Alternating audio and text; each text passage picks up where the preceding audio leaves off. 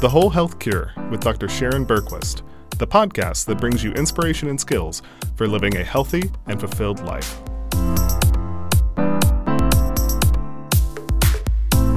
Welcome to the Whole Health Cure podcast. I'm your host, Dr. Sharon Bergquist. On this podcast, we explore the science and provide inspiration and skills for living your happiest, most fulfilling, and healthiest life.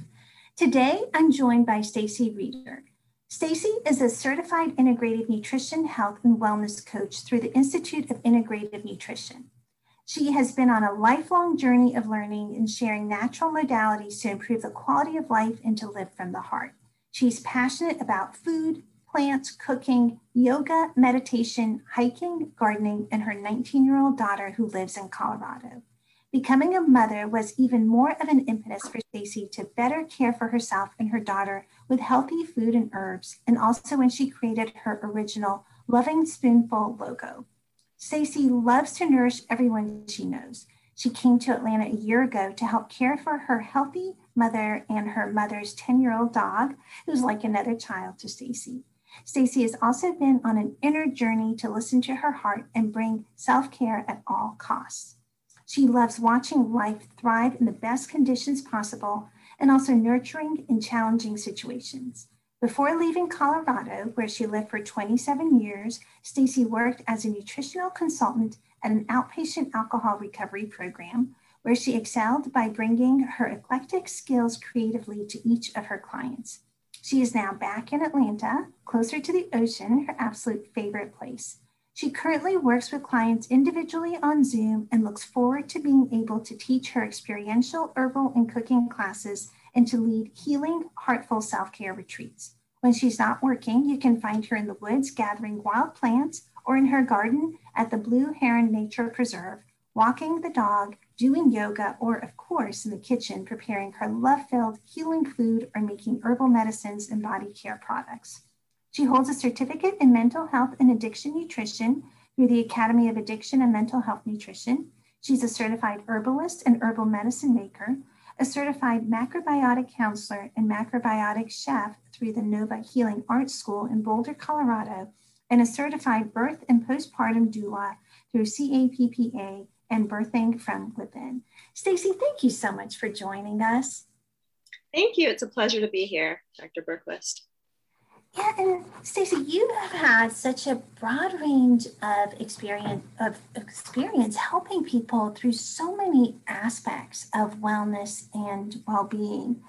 I want to start by just asking you, how did you become interested in health and food and nutrition? Yes, well, I have an interesting story. Ever since I was a little girl in the woods behind the house that I'm actually living in again right now with my mom, I learned all of the plants. I learned all of the medicinal plants and the plants that you could cook with. I was just remembering this morning and telling my sister that I remember as a little girl bringing handfuls of blackberries into the kitchen, you know, pouring out of my hands, juice everywhere, and making pies. I didn't know how to make a pie, but I taught myself. So ever since I was a kid, I've been interested in plants, the natural world. And my mom and my grandmother were both great cooks. So I started cooking as a kid and I loved the visual, the beauty of the food, as well as the healthy aspect of it. Always, always been interested in the body. So I think I just, it was just my passion from a very young age and just seeing the effects of when we eat, how do we feel? When we eat, what do we do? that's that's really how it started and then it's very i feel so grateful to be back in atlanta after leaving for 27 years to be back in the same very same house i grew up in in the very same woods where i learned about poison ivy wild ginseng um, the blackberries dandelion and to be able to use all of those medicinally to help people yeah, what a great story, Staci. Because, you know, as I'm listening to you, I think two things are kind of striking me. One is what a wonderful and beautiful childhood. You know, I think about, you know, how I think a lot of children today don't spend that amount of time in nature um, and how amazing that you not only spent time outdoors, but could appreciate the plants and their differences and have the curiosity to learn more. and how ahead of your time you were, because I think there's a lot of interest now in the interaction between food and health in our bodies. But 27 years ago, um, there was probably less of um, an understanding of how herbs and foods can affect our health. Um, when you reflect back, what strikes you about that?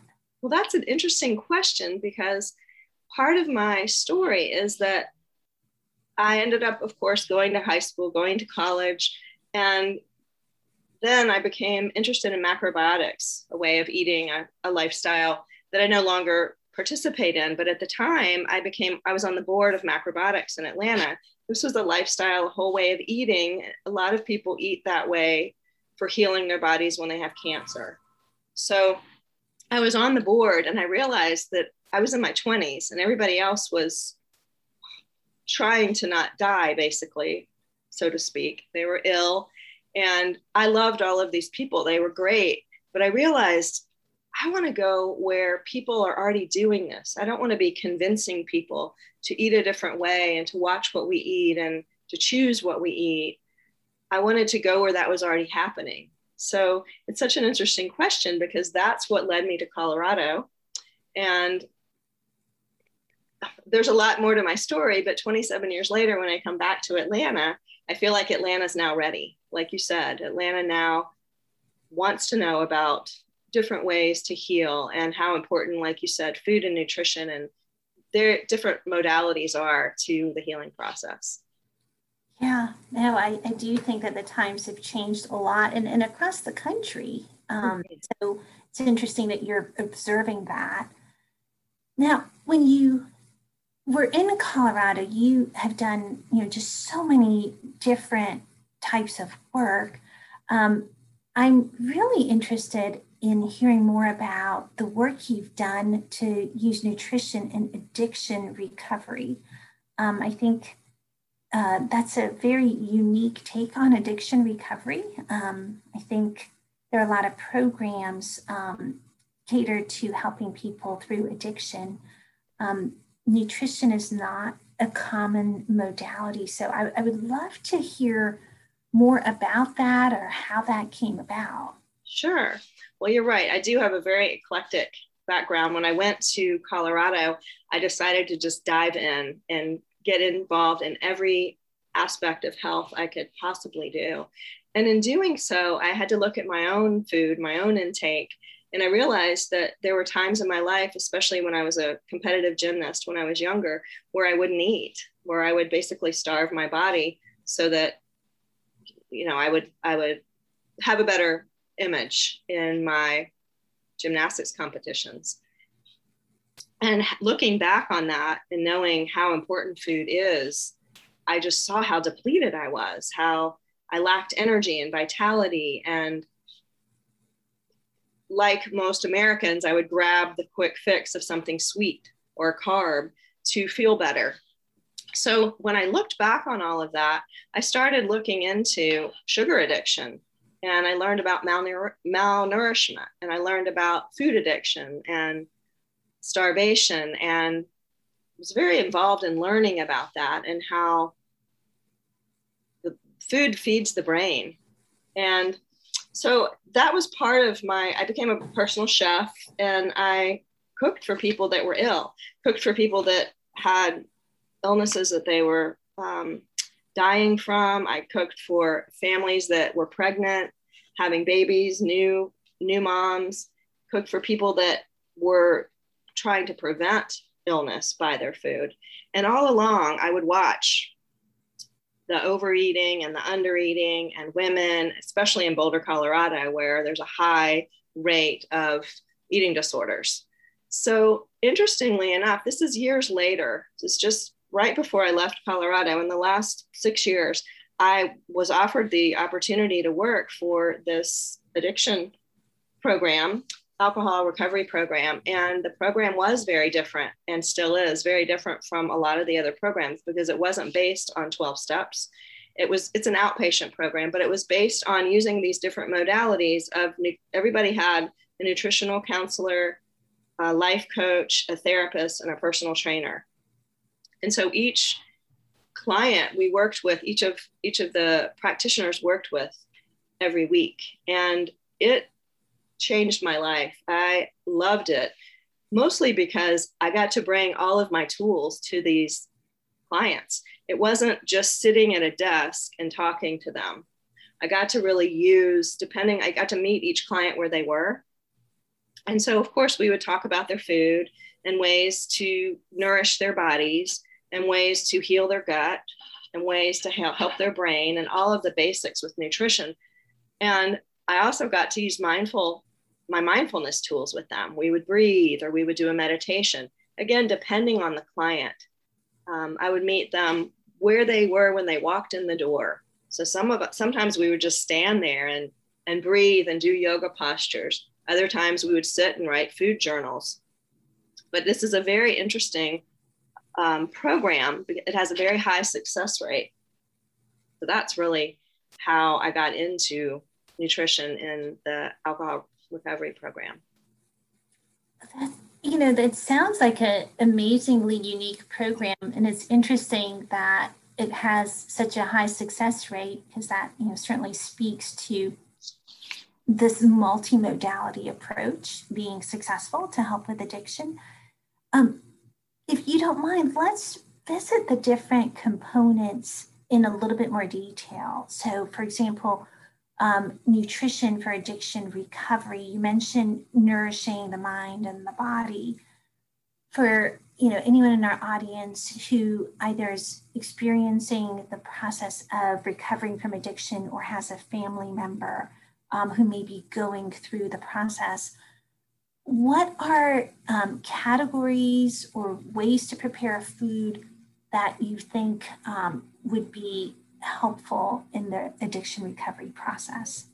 Well, the biggest thing that I learned, which is still amazing to me, is that occasionally people, often actually, my clients would call me and shaking, and I could hear their voice shaking, and they were about to relapse. They were calling me, you know, with a cry of help. I, I, I feel like I'm going to use.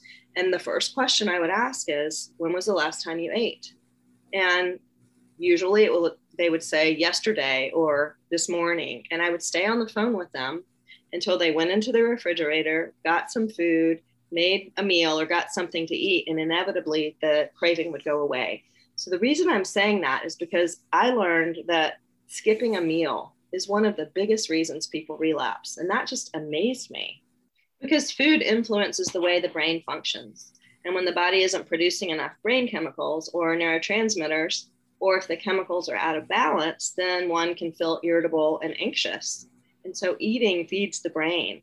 So a lot of the ways that some of the things that I suggested were eating protein every three to four hours in early recovery, also eating meals often with high fiber, lowering their sugar or sweets and caffeine because they can all, they often will transfer addictions from alcohol to sugar and coffee and that's not really helping their body and often taking a multivitamin and moving their body every day some form of exercise and i also did mindfulness activities with them to help with the stress and the anxiety. And then one other thing that that I is so important to me, as we've already talked about, is being outside. So there were lots of clients who were interested in my herbal work, and we would actually take a walk, a nature walk, an herbal walk, so to speak, just right outside the building where the meetings were, where we met with our clients and walk into the alleys or walk into the woods. And there we could find all kinds of plants that could nourish their bodies, which was again bringing me back to my childhood. And the neat thing about it is it distracted their mind. So they're not thinking about alcohol, they're moving their body. So they're getting some exercise and they became interested in these plants. So it's very interesting. We'd find things like things that grow everywhere, like dandelion that nourishes the liver, or lemon balm or lavender that calms their nervous system, or mint that would soothe their stomach. And all of these plants grow right outside your door. So it was really amazing to be able to work with these different people in different modalities depending on what they were up for. But in terms of the food, the protein every three to four hours, um, fiber, healthy fats for the brain, and um, the water. I don't know if I said that. Lots of water every day. And my goal with this was to teach them how to feed themselves so that they weren't relying on me when they left. In my own practice, I'll often actually cook with people, teach them how to cook. I'll meet them at the grocery store. I actually did that at this recovery program too. In the middle of the program, it was eight weeks. In the middle, we would meet at the grocery store and I'd take a tour with them around the grocery store, showing them what was nutritious, what was low in sugar, teaching them how to read the labels, and really just emp- empowering them to take charge of their own health. You know, Staci, as I listen to you, I, I see so much power in this multimodality approach because it seems to me that a lot of um, addiction recovery, you know, 12 step type programs are very focused on, um, you know, overcoming the reliance on the substance, but less so on helping the person who has the addiction, i.e., like you said, there's a lot of stress associated um, with, you know, oftentimes why a person gets addicted to a substance um, but certainly in the process of trying to um, avoid that substance. And the role of emphasizing the importance of exercise and eating, you know, again, it, it you're empowering a person and you're finding ways for them to feel good without the substance, as opposed to just this emphasis on, you know, these are ways to not want this substance. Um, yeah what type of feedback or response did you get from the people you worked with with this type of approach? Oh my gosh. Well, as I said, we had a really high success rate. It's still a fairly new program, it's less than 10 years old, but I got lots of emails, lots of phone calls about how wonderful this modality is, all the different parts. Also, the life coaching was just amazing because it helped people plan to move forward in their life. Like now that you have these tools now that you have some exercise now that you know what nutritious food is now I mean, they had a personal trainer so they were actually doing exercise that fit their body type. How will you move forward in your life? And they made goals and met them and we got amazing feedback and sometimes i would get feedback about just how eating this food has made their eyesight better or whatever. I mean, it wasn't just about not drinking. It was amazing how these modalities affect people and open up their world. I mean, I had an elderly man, I'll never forget it. He called me from the grocery store and he said, I'm trying to make some um, trail mix. And he was so cute. He said, I've got, I can't remember all the things, but something spicy for my spice. I've got something crunchy. I've got, is that okay? And I said, absolutely and he was an old hockey hockey coach, but he was in his 80s. And at the end of the program, he was able to, and he couldn't walk anymore. I mean, he could walk, but he had neuropathy so bad he couldn't ice skate. He could barely walk. And by the end of the program, he ice skated on to the to the rink with his the little boys that he used to coach or whatever. And it it was just so fulfilling for me to hear that. That was what was amazing. That's so amazing about this program is that people are encouraged, they are supported to be empowered and continue. And they weren't just talking about how bad things were and how hard things were and how hard it was to give it up. They really had a plan to move forward. So that's some of the feedback. Yeah. And, and that is just perfectly encapsulating how shifting the focus um, to moving forward, thinking about future planning as opposed to, again, this focus on not having the substance that they're addicted to. Um, I think, you know, it's uplifting, right? It's always um, better to be positively, you know, incentivized instead of like negatively incentivized in the things that we do. As I'm listening to you, I'm thinking this program is incredibly unique um, and a lot of people, you know, who may be listening that live in the United States or in um, a different country probably don't have access to this type of program. You mentioned life coach. Um, I know you've you know done work around um, you know you've been trained as a wellness coach. Um, what what should a person look for? Like, how should they even begin if they don't have access to such a comprehensive program? Um, who should they contact? What are the differences between the resources that may be available but maybe not integrated? Um, what would be a good first question? That's a great question. This? Our program changed a little bit at the end, and I was in charge of. I'm part of the exercise for these people, and what I did was I communicated with different gyms and different swimming pools, and um, it just makes me think to to give them that instruction because I'm not a personal trainer, although of course I know about exercise. So it, it makes me think about that that contacting different people to help them with these pieces. A therapist I think is so important, and maybe a life coach maybe those people might have some suggestions for the exercise piece but i really think that each person that each of the patients had these plans every day. You know they knew every week. And so maybe having that set up in their life you know getting that support so that they know they're going to exercise twice a week they know they're going to talk to a life coach or a friend or some supportive person but that was really the helpful thing for moving them forward in their career goals and in their life, things that had been put on pause. A therapist to talk about it with. And we had a doctor, of course, that was in charge of the whole program that worked with amino acids and some medicine. And of course, I was able to dispense the vitamins that the doctor had selected. So I think each of those things could be very helpful. And I do think being outside, you know, getting some sunlight, moving your body in nature to me is so important. Even a walk around the block. So those are my and I, and I didn't even mention a nutritionist. So someone that works with with nutrition as well. Those would be my suggestions. And that those are all wonderful suggestions because it seems very doable. Mm-hmm. you know that um, there are those resources and, and um, even if a person couldn't afford all of them, even trying to do some on their own or using their friends as a support network. Exactly. Um, beyond just helping them to not relapse, but also to kind of make um, commitments to themselves to do certain activities such as exercise or nature walks.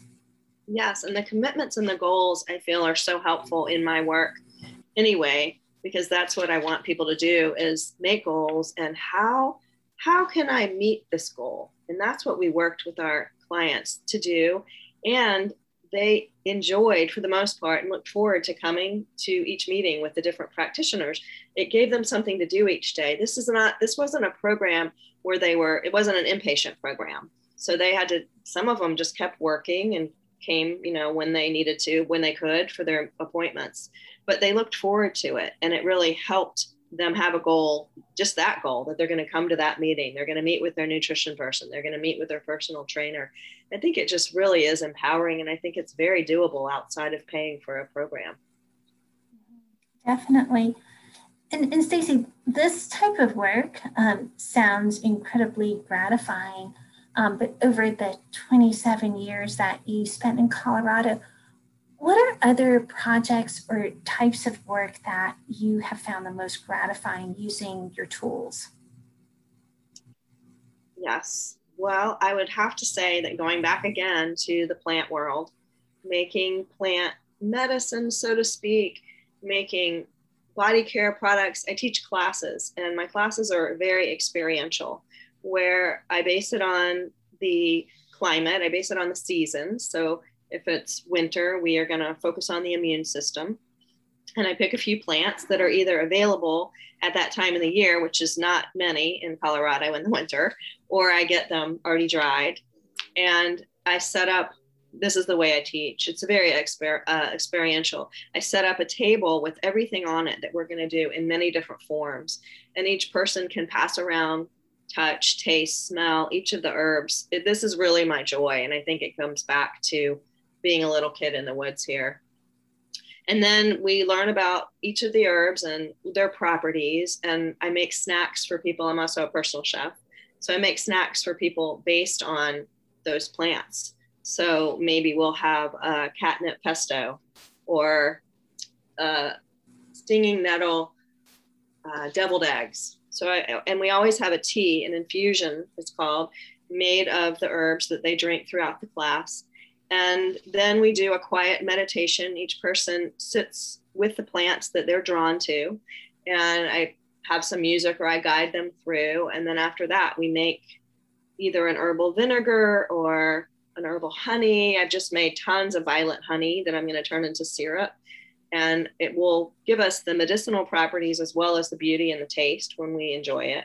So that's kind of, and people, of course, get to bring home what they make. So ah. that's probably been the most rewarding. I apprenticed with someone there, an herbalist, for 25 years, the whole time I was there. So now I'm back in Atlanta, relearning the plants here and how I can help people with that. And it really works well for addiction because things don't need to be in alcohol. They can be in vinegar and they can put that in their salad and they're getting the properties of those plants. Or again, it could be in a honey or, or it can be a tea or it can be in a salad. So it's a wonderful way to be nourished.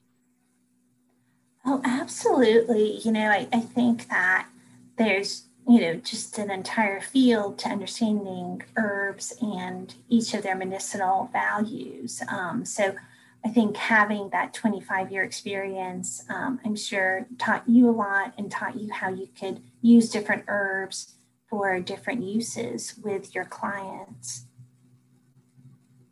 Absolutely. Yes. And watching the clients, like once I teach them in the classes, and then they'll come back and tell me, well, I decided to make this lotion with this plant that you told me I could eat. And just watching the creativity has been so gratifying for me. Yeah. Oh, I, I think that you, you certainly add a lot of unique information because sometimes, even though people may be interested in herbs, trying to decipher um, you know all the information that's out there is not always easy to do. So um, i think that guidance i'm sure your clients found to be incredibly valuable. Yes and i'm a big believer of learn a few plants and use those really well. Don't need to learn a thousand every plant. I mean you can. I, I know the names of a lot of things and i know a lot of plants but i really think it's it's so beneficial and i'll use the dandelion again you can eat the entire dandelion. So to really work with that one plant and learn two or three plants has been amazing for me. There's a lot to know, like you said. Do you mind sharing what your favorite plants are? I would love to share my favorite plants, and then three come to mind for me. One is violets, and they grow all over the place in Atlanta. We just finished the season, I think. At least they're not growing in my backyard anymore. But violets are do you want me to say what i use them for? Sure. Okay. So violets can be used for grief and if you the the leaves are heart shaped and so a lot of times they have that signature. The plant will be shaped like what it's good for. There's food that is like that too and it has heart shaped leaves so it's really good for the heart it's good for a little cough that is not diagnosed not like a big bad problem but sometimes an emotional cough. Um, it's good for breast health, violet oil, and it's great in salads. It's got a lot of vitamin C. So I make a lot of things with violets. It's absolutely my favorite plant, and they're prolific. So even when the flowers are gone, they're all over your yard. All the things I'm going to mention are probably considered weeds to most people. The next one that I would say is one of my favorites is stinging nettles. That is not, it came over from England and I don't know if you've encountered them, but stinging nettles um, definitely protects itself. And it's got little tiny spines on the front and the back of the leaves and on the stalk.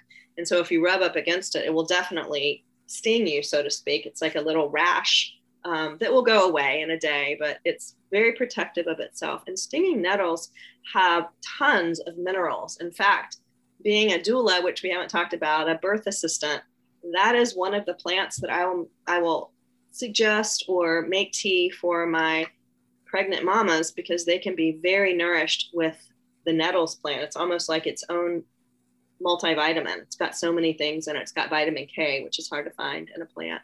So I use stinging nettles almost as if it's um, like my multivitamin. And you can use it in so many ways. As I said, it will sting you. So I've learned to be very quiet and very slow, and I can remove the leaves without being stung, but you can use gloves, of course. But the interesting thing about stinging nettles is if you chop them up like in a food processor to make pesto, there's no stingers. And if you cook them, the stingers go away. So either I make tea or I'll make I make a lot of pesto with a lot of different plants. So I love stinging nettles. I've got it growing in my garden right now. And then lastly is a plant that does not grow here. It's it's grows in high places. It's called Osha, O S H A, and it is to me a very sacred plant that grows. It grows amongst the aspen groves in very high altitudes. So it grew in Colorado, and it is very strong smelling, and it is amazing for coughs. Um, and usually I'll make a tea out of it, or I will chop it up really fine and put it in honey. People make tinctures as well, and I do have some tincture, but I love it in honey or as as a tea. And the neat thing about the osha root is the root will last for like 200 cups of tea. So you boil it, you take it out of your cup, you let it dry again, and then you can, you know, boil another pot of tea into, for about 200 cups of tea. So those are probably my top three favorite plants. Um, that's amazing. And if somebody has, for example, a violet in their yard or in their neighborhood, can they just pick the plant or the flower and just add it to their meal? That is a great question. Well, first of all, I wouldn't pick it unless you know it has not been sprayed with pesticide. And that is a big important thing. So our yard's not sprayed with pesticide.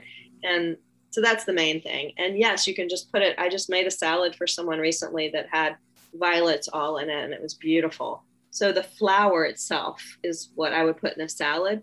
The leaves I don't really eat. You, they are very medicinal. That's what I use in the breast oil and in the vinegars. But it's not. It's very mucilaginous, so it's not that great to eat. But the the violets, some of them are really sweet tasting. So I would eat the violets, the flowers themselves fresh. Or you can make, you've probably seen candy. They dip them in sugar and let them harden, and they are great for decorations on cakes. Oh, wow. That's wonderful. Well, Staci, thank you so much for sharing all this great information. Um, with the few minutes we have left, um, is there anything you want to share that we haven't had a chance to talk about? I don't think so. I just want to encourage everybody to go out there and see what's growing in your yard and see what's being sold in the farmers markets and choose things that you're attracted to that they're probably something your body needs. Go with color, go with season, and just enjoy. Enjoy your food, enjoy the plants. What a great reminder to you know, kind of proverbially stop and smell the roses, but just to be aware of the beauty and the gifts in the world around us. So thank you for sharing that, Staci. The Whole Health Cure is brought to you by Emory Lifestyle Medicine and Wellness. For more information about wellness assessments, classes, and other resources, please visit our website, emoryhealthcare.org slash. This material is copyrighted by Emory University.